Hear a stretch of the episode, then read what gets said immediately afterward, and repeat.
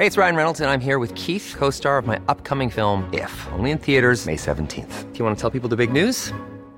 All right, I'll do. Sign up now and you'll get unlimited for $15 a month in six months of Paramount Plus Essential Plan on us. Mintmobile.com slash switch. Upfront payment of $45 equivalent to $15 per month. Unlimited over 40 gigabytes per month. Face lower speeds. Videos at 480p. Active Mint customers by 531.24 get six months of Paramount Plus Essential Plan. Auto renews after six months. Offer ends May 31st, 2024. Separate Paramount Plus registration required. Terms and conditions apply if rated PG. In today's world of mass communication, gruesome content has become just about as normalised in our society as any other piece of information. We have websites dedicated to autopsy photos, and live streamed murders are on our news feeds. It seems as if nothing is off limits. Still, some crimes are so astonishing that they simply defy comprehension even to the most desensitized of podcast listeners. Most brutal murders, this week on Mysteriously Listed. And just a word of warning before listening to today's episode. This episode does include graphic details of child abuse. Those sensitive to this topic may be best to skip this episode. Listener discretion is heavily advised.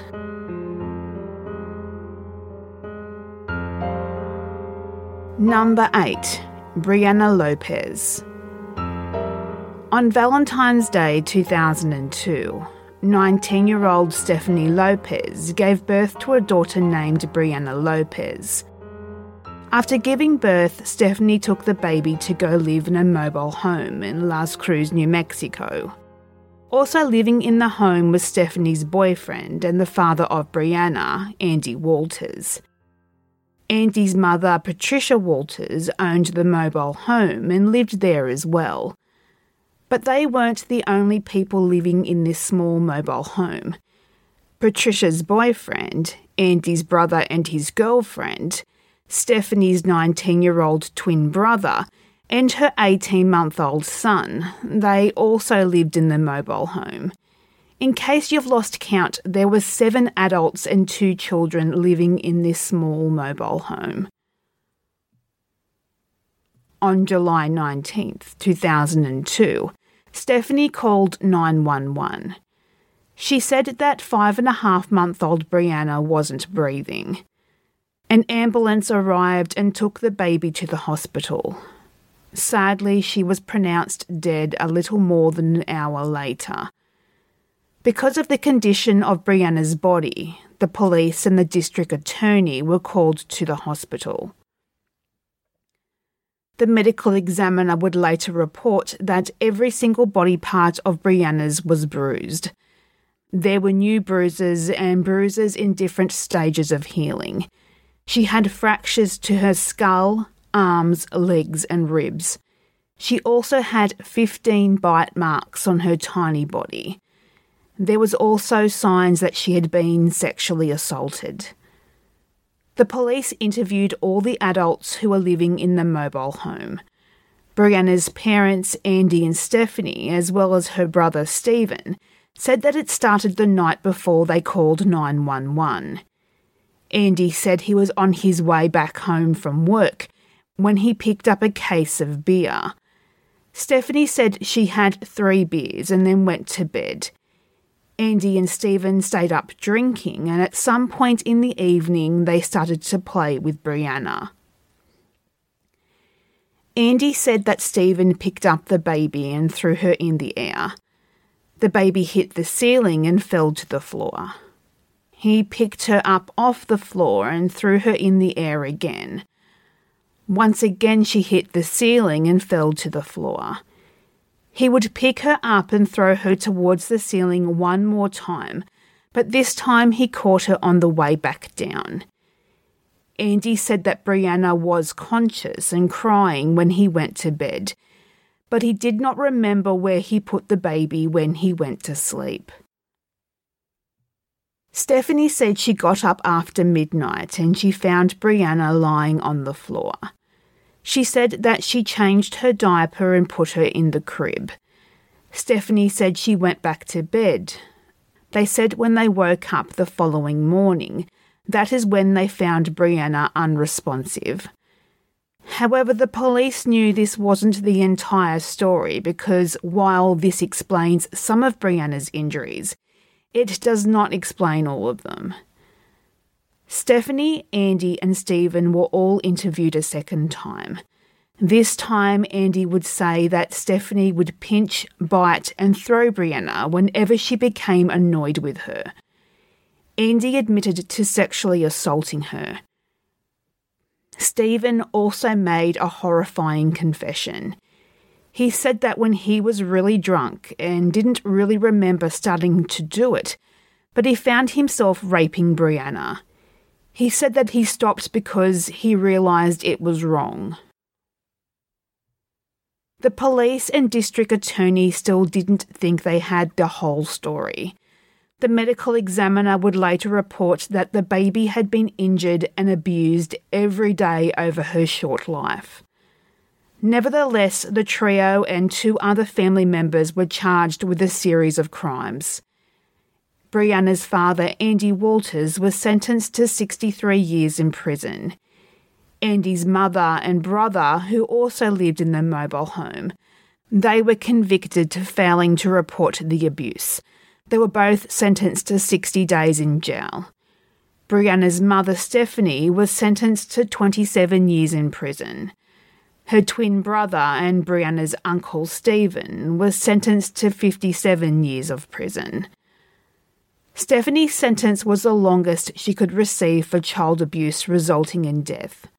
A condition of the sentence was that she gets time off for good behaviour, as a result, she was released in September 2016 after serving only 13 years of her sentence.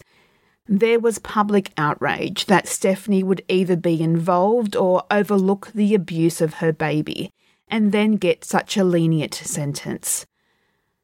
After Brianna's death, a new law was created in her name, which gives mandatory sentences for child abuse resulting in the death of a child under the age of 13.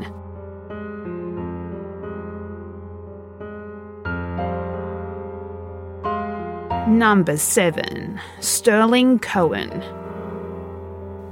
Zachary Cohen and Cheyenne Harris started dating just before Harris's 18th birthday. The couple were on again, off again for several years before Harris gave birth to a daughter. Eventually, Cohen and Harris moved into an apartment together in Alta Vista, Ohio.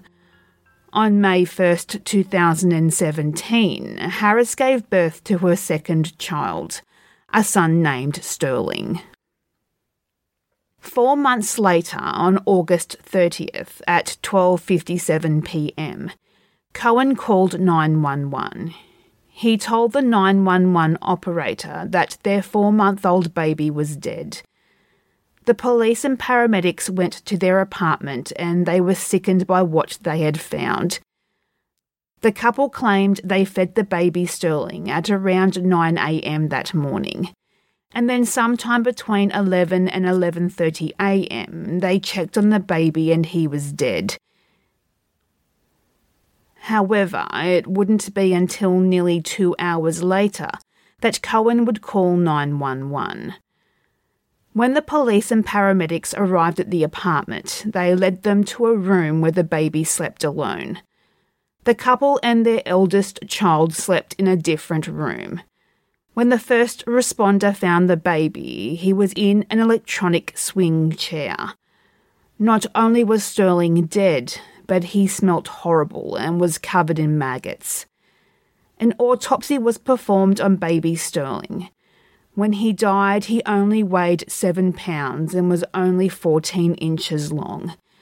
That put him well below the fifth percentile on weight and length for his age.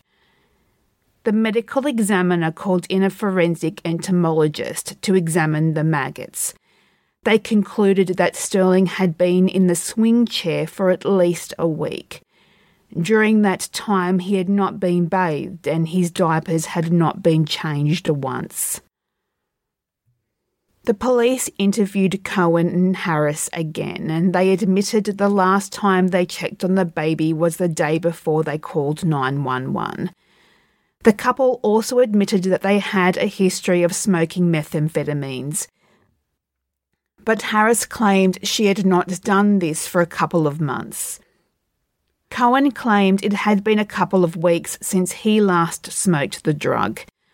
The couple were not arrested immediately, but their daughter was removed from their custody. In the two months following Sterling's death, Cohen posted regularly on Facebook.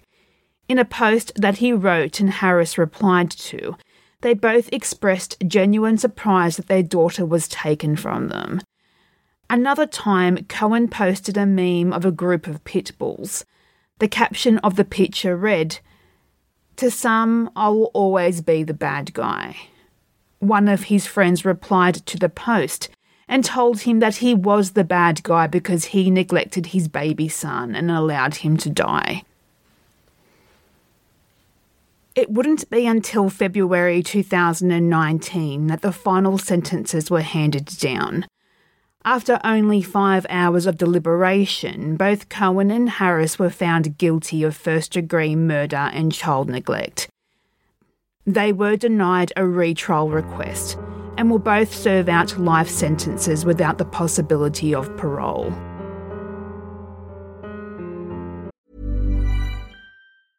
Hey, it's Ryan Reynolds, and I'm here with Keith, co star of my upcoming film, If, only in theaters, May 17th. Do you want to tell people the big news? All right, I'll do it. Sign up now and you'll get unlimited for $15 a month in six months of Paramount Plus Essential Plan on us. Mintmobile.com slash switch. Upfront payment of $45 equivalent to $15 per month. Unlimited over 40 gigabytes per month. Face lower speeds. Videos at 480p. Active Mint customers by 531.24 get six months of Paramount Plus Essential Plan. Auto renews after six months. Offer ends May 31st, 2024. Separate Paramount Plus registration required. Terms and conditions apply if rated PG.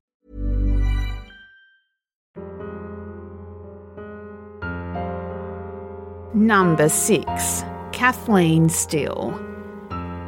Kathleen Steele was born in Chicago, Illinois, and she moved to St. Petersburg, Florida. In 1972, she married a man named Philip, and they decided to focus on their careers instead of starting a family. And then in late 2000s, when they were both in their 50s, they decided that they wanted to have children. In 2009, Steele was pregnant at 55 years old. She was a subject on the appropriately named documentary, I'm Pregnant and I'm 55, which aired on the USA Network in 2009. That pregnancy resulted in the birth of a son.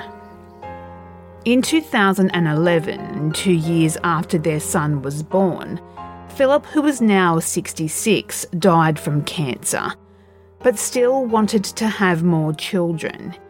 A year after her husband's death, Steele was impregnated with Philip's frozen sperm. This pregnancy also resulted in a son. Two years later, in late 2015, Steele was again pregnant with her dead husband's child.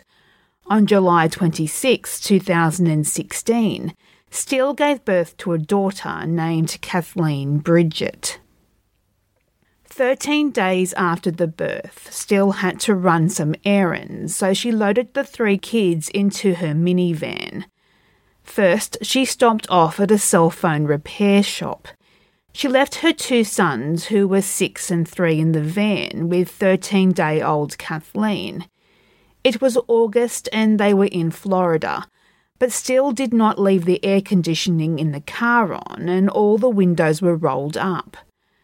For 28 minutes, Steele stayed in the store. When she returned to the van, her oldest son told her there was something wrong with the baby. He told her that it was serious, but Steele ignored him and continued to run her errands before returning home. It was only then that she noticed that Kathleen's face was blue. Despite it being obvious that something was wrong with the baby, she did not call 911. Instead, she asked a neighbour, who was a registered nurse, for some help. The neighbour was horrified to find the baby unresponsive and she would be the one to call 911. The baby was rushed to the hospital, but it was too late. The medical examiner said the baby had suffered from multiple head wounds. She said that her skull had fractures like they were cracks on a sidewalk. The police interviewed Steele's oldest son, who was six years old. He said that while his mother was in the cell phone repair shop, the baby started crying. He said he got her out of the car seat and slammed her head into the roof of the minivan. That he picked her up and dropped her a few more times before putting her back in the car seat. The boy wasn't charged with any crimes because of his young age. In May 2017, Steele pleaded guilty to leaving a child unattended in a vehicle causing injury. She was sentenced to six years probation. However, she lost custody of her two sons, but she was granted supervised visits while on probation.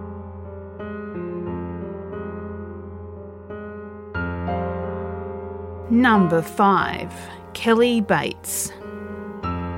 Kelly Bates was born on May 18, 1978, in Greater Manchester, England.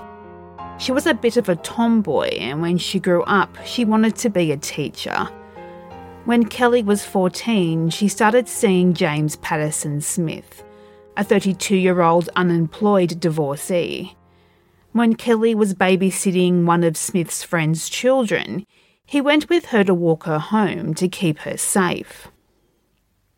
After their initial meeting, Smith started to groom Kelly. A few years later, when she was 16, she introduced Smith to her parents. They were quite taken aback by his age and they tried to discourage Kelly from dating him, but Kelly refused to listen. They would have fights about the relationship and she would run away. Her parents would always find her at Smith's house. Kelly and Smith broke up for a short time, but it wasn't long before they were back together. On November 30th, 1995, 17 year old Kelly moved in with 34 year old Smith. This would be the last day that her parents would see their daughter alive.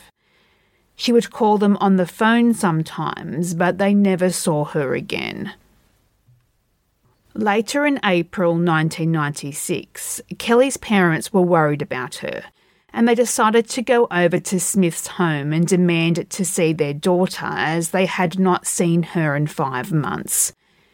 Their son stopped by just as they were about to leave, and he reassured them that a mutual friend had seen Kelly recently and spoke to her, and she said she was fine.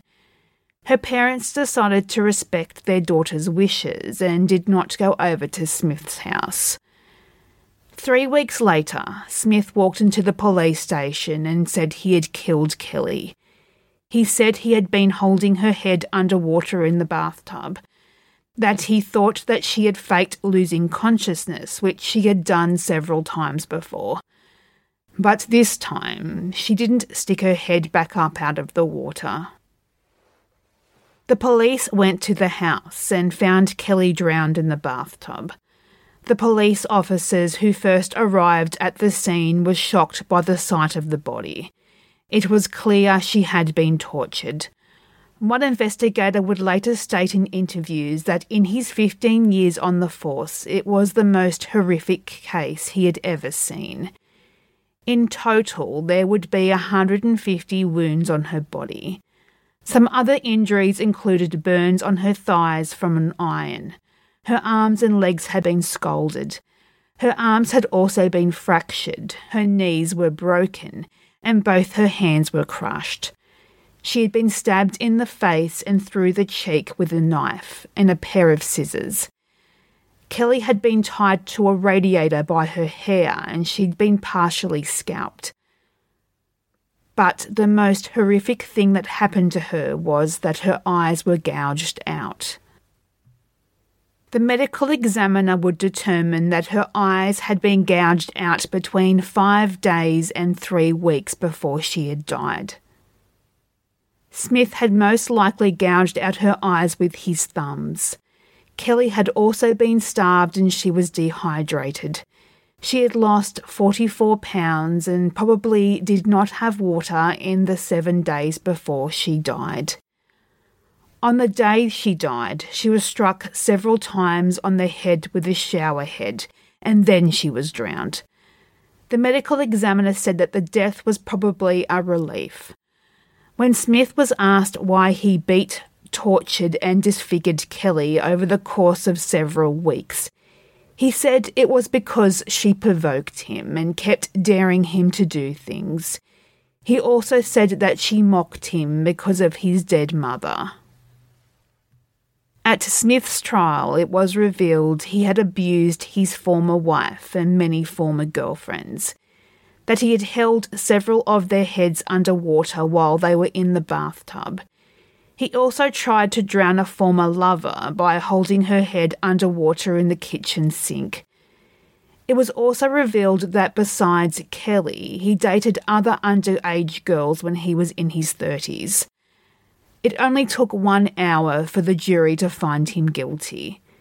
Members of the jury were offered psychological treatment to help deal with the shock of seeing photographs of Kelly's body. Smith would be sentenced to life in prison, which he must serve a minimum of 20 years. Kelly's parents look back on the last couple of years of her life with regret. Her father wishes that he had killed Smith the first time he walked into their home. They also wished they went to his home three weeks before Kelly had died.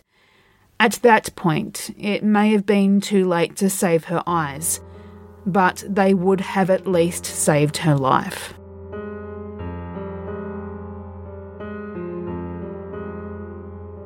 Number 4 Kevin Davis.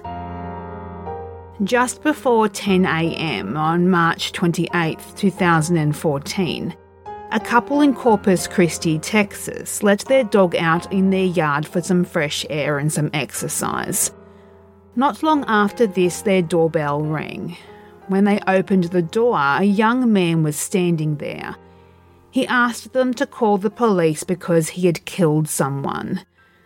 The woman went and grabbed a phone and dialed 911 as she walked back to their front door. The dispatcher wanted to know this young man's name and who he had killed. He replied that his name was Kevin Davis and he had killed his mother, that he had beaten her to death with a hammer, that he had lots of reasons to kill her. The police arrived and arrested 18 year old Kevin Davis. The police went to his apartment, and in one of the bedrooms, they found the naked body of Davis's 50 year old mother, Kimberly Hill. Davis was brought in for questioning, and he did not try to hide what he had done. His confession would match closely with the autopsy report, so it was obvious to the police that he was telling the truth. What he did was absolutely horrifying. Davis said that between 7 and 9 pm on March 27th, he tried to strangle his mother with an electrical cord. This didn't work, so he picked up a hammer and started striking his mother in the head. He would ultimately hit her 20 times before her skull cracked open. To make sure his mother was dead, he put his hand in the crack of the skull and pushed the brain around with his fingers. He then put a knife into the same crack to, quote, mix up her brain, unquote. He supposedly also tasted the brain matter. He would tell police it was the same texture as putty. Sadly, this wouldn't be the end to Davis's assault against his now deceased mother. He would then undress his mother before having sex with her dead body. He explained to the investigators this is how he lost his virginity. After killing his mother, he would wait for his sister to come home so he could kill her too, but she didn't return home. Davis got tired of waiting, got on his bike, and planned on riding out of town. During this ride, he changed his mind and went up to the first house he saw. The investigators could not be more shocked by what they were hearing. They could not understand how someone could do such a thing. They asked Davis if she abused him or was there anything that would explain why she deserved such a violent and horrific death. He simply said she was a good mother and she did nothing to him. He told them that he was, quote, a disgusting, terrible person, unquote. Davis told the police that for some time he had fantasized about killing women and having sex with their dead bodies. He said that he was not insane and knew what he was doing. A psychiatrist examined him and came to the conclusion that Davis knew what he was doing at the time of the murder. In October 2014, Kevin Davis was sentenced to life in prison.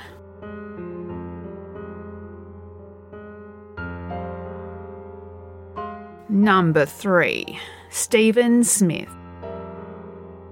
31 year old Stephen Smith from Mansfield, Ohio, started dating Keisha Fry in April of 1988. A few months later, Smith moved in with Keisha and her two daughters, two year old Ashley and four week old Autumn. The relationship was rocky from the start. After a few months, Keisha asked Smith to move out because he was drinking too much. However, he would only leave the home for a short time before moving back in.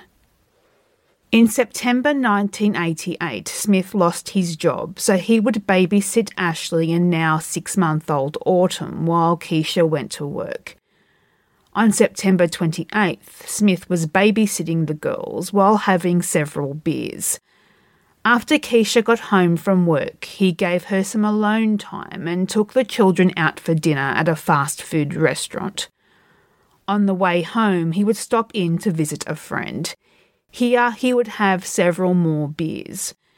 During the drive home, he would purchase even more alcohol. Upon arriving back at the home, the girls were put to bed and Smith continued to drink heavily.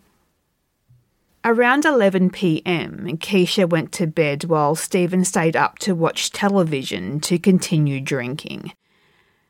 According to court documents, at 3:22 a.m., Smith burst into the bedroom and woke Keisha. He was naked and holding something in his arms. Keisha quickly realized he was holding her baby daughter Autumn. Keisha realised her daughter was limp and knew something was horribly wrong. She screamed at Smith, accusing him of killing the baby. Smith, who was incredibly intoxicated, insisted he did nothing wrong. Keisha grabbed the naked body of her six month old daughter Autumn and her eldest daughter Ashley and ran to a neighbouring home. The police and the EMT arrived shortly after the EMT would attempt resuscitation for almost an hour, but sadly, Autumn was declared dead at the scene. The baby's body was covered in welts and bruises. There were cuts to her face, and there were obvious indicators that she had been sexually assaulted. The cause of death was determined to be suffocation and trauma to the head that occurred during the sexual assault. Smith would insist he was not responsible for the death. He said that he was asleep when Keisha woke him up, accusing him of killing the baby. Later, he would change his story to that he was asleep when he was awoken by Autumn's cries. When he went to check on her, he found her the way she was and carried her to her mother. However, forensic testing would determine that he was the person responsible. At his trial, the prosecutor would call Smith a quote, baby raper, unquote. They argued that the sexual assault could have lasted for half an hour. I'm not sure how this matters, but his lawyers argued that the baby could have been suffocated only three to four minutes into the assault. His lawyer argued that the baby could have been suffocated three or four minutes into the assault, not that I think that matters at all, but at least the baby didn't suffer long. Stephen Smith was found guilty of aggravated murder and was sentenced to death. He was scheduled to die on May 1st, 1998. In April 2013, his lawyers tried to appeal the sentence and asked the governor for clemency. They argued that Smith was so drunk that night he didn't realise he was killing the baby when he was raping her. They argued that this made Autumn's death a grotesque accident and not murder. Unsurprisingly, no one had sympathy for Smith. The night before his execution, Smith spent time with his 21 year old daughter and his niece. They listened to a baseball game on the radio and ate pizza with pepperoni, ham, and sausage. They also had fried fish, french fries, chocolate ice cream, and drank Mountain Dew. Smith was executed via lethal injection and was pronounced dead at 10:29 a.m. on May 1st, 1998. After his death, Autumn's mother Keisha pumped her fists in the air in victory.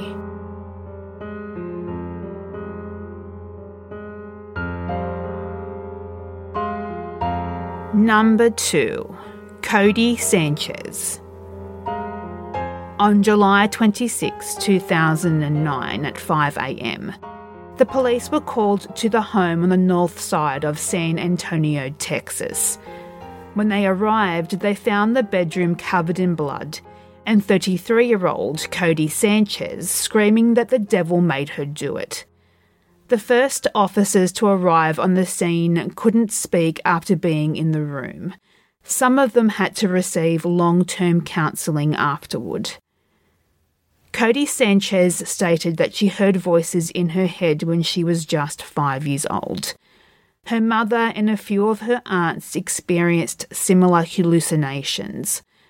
When Sanchez was an adult, she was diagnosed with paranoid schizophrenia. In 2003, when she was 26, she met Scott Buckles, who had also been diagnosed with paranoid schizophrenia. Their relationship was on again, off again for several years. Sanchez sought treatment for her schizophrenia and was hospitalised several times, but she often found it difficult to get the help that she needed. In 2008, she was no longer receiving treatment for her schizophrenia, and she was back together with Buckles. In October of that year, she found out that she was pregnant. On June 30th, 2009, she gave birth to a boy, Scotty Buckles. After Sanchez gave birth, she was prescribed a drug for postpartum depression, but the drug made her tired, so on July 17th, she stopped taking them. On July 20th, she got into a fight with Buckles and took her newborn baby to stay with her mother. The fight stressed her out, and this made her mental condition worse. She went to the hospital emergency room and asked for help. They interviewed her for 15 minutes and asked her if she was suicidal or homicidal. She said that she wasn't, so they sent her home instead of admitting her for inpatient care. It would be six days later that the call would come in to 911 and Sanchez was arrested. She would be interviewed by three different psychiatrists in the county jail and she explained what happened. She said that the voices inside her head told her that her mother had killed Marilyn Monroe and John F. Kennedy, and this made the Ku Klux Klan angry. She also said that the voices called her a harlot because she had committed adultery. The voices also told her that baby Scotty was possessed, and there was a demon in her stomach, and if she ate Scotty, the demon would come out. Scotty would then evolve and he would no longer be possessed. According to Sanchez, at 4:30 a.m., while the rest of the house was asleep, she grabbed a steak knife from the kitchen. She also picked up two swords.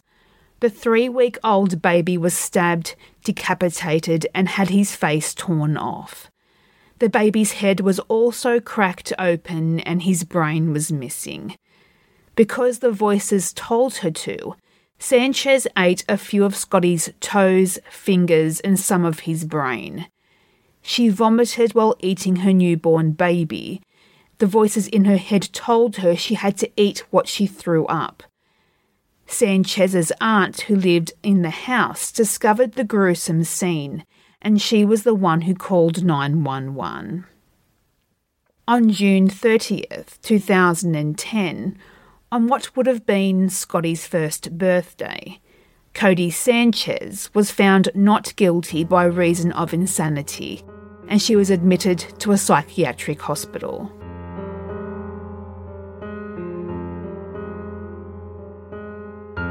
Number 1 The Dardeen Family. Ina, Illinois is a small village with a population of 500 in 1987.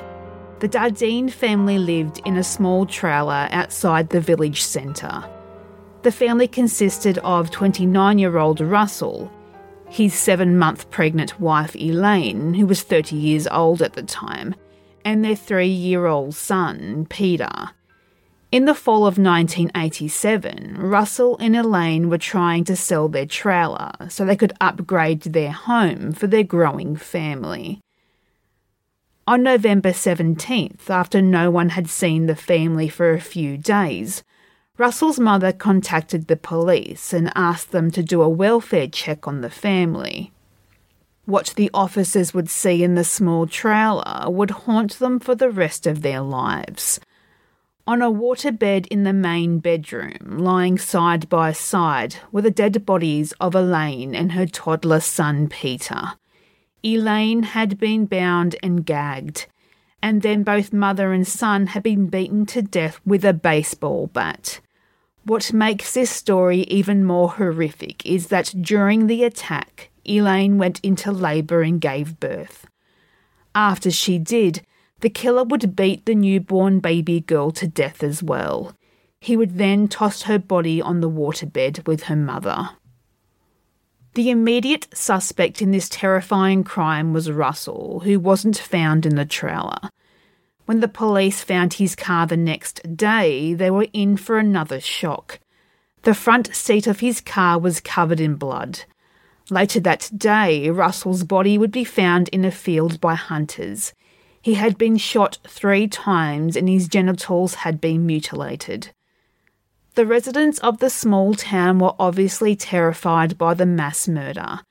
This only intensified when the police did not make any arrests and they had no persons of interest. The police theorised that the killer got into the trailer by pretending to be interested in buying it, but beyond that, they didn't know anything else.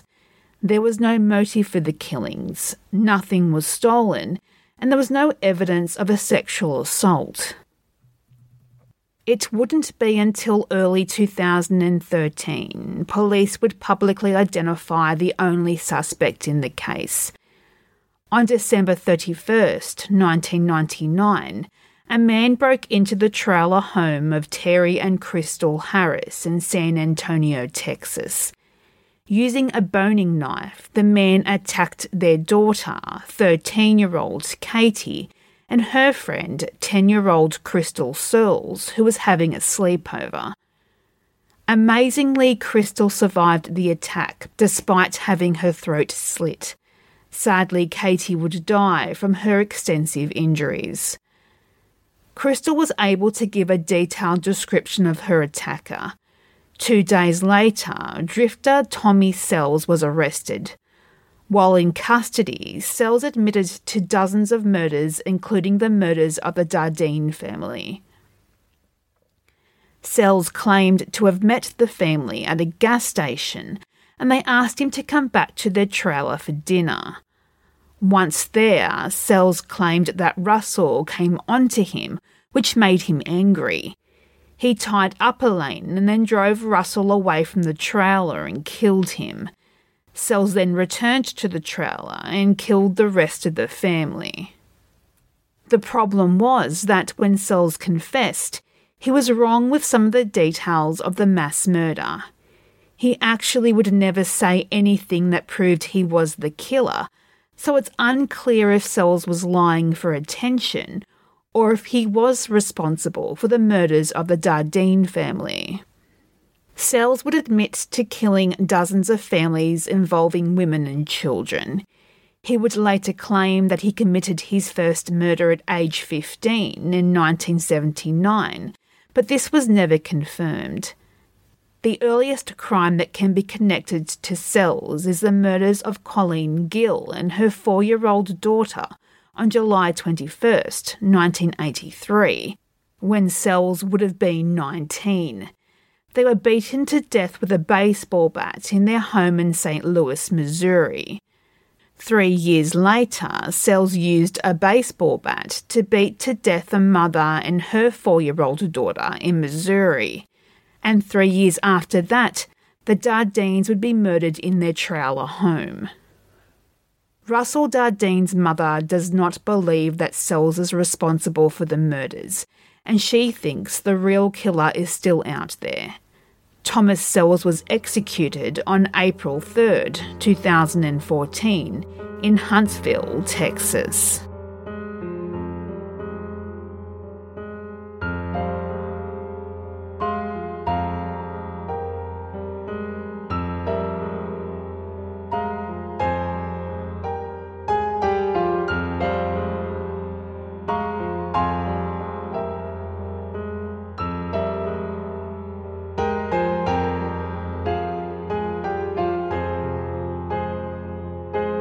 Do you have something you would like to see mysteriously listed?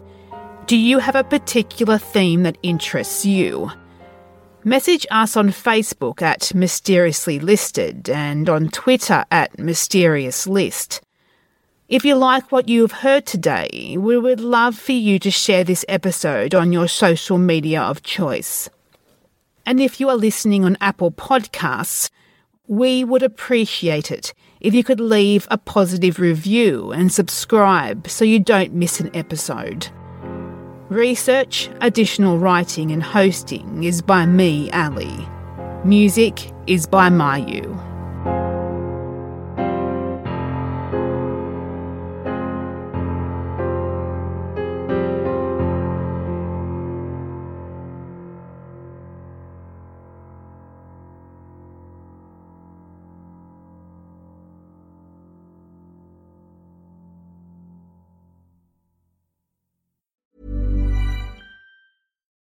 It's Paige DeSorbo from Giggly Squad. High quality fashion without the price tag. Say hello to Quince.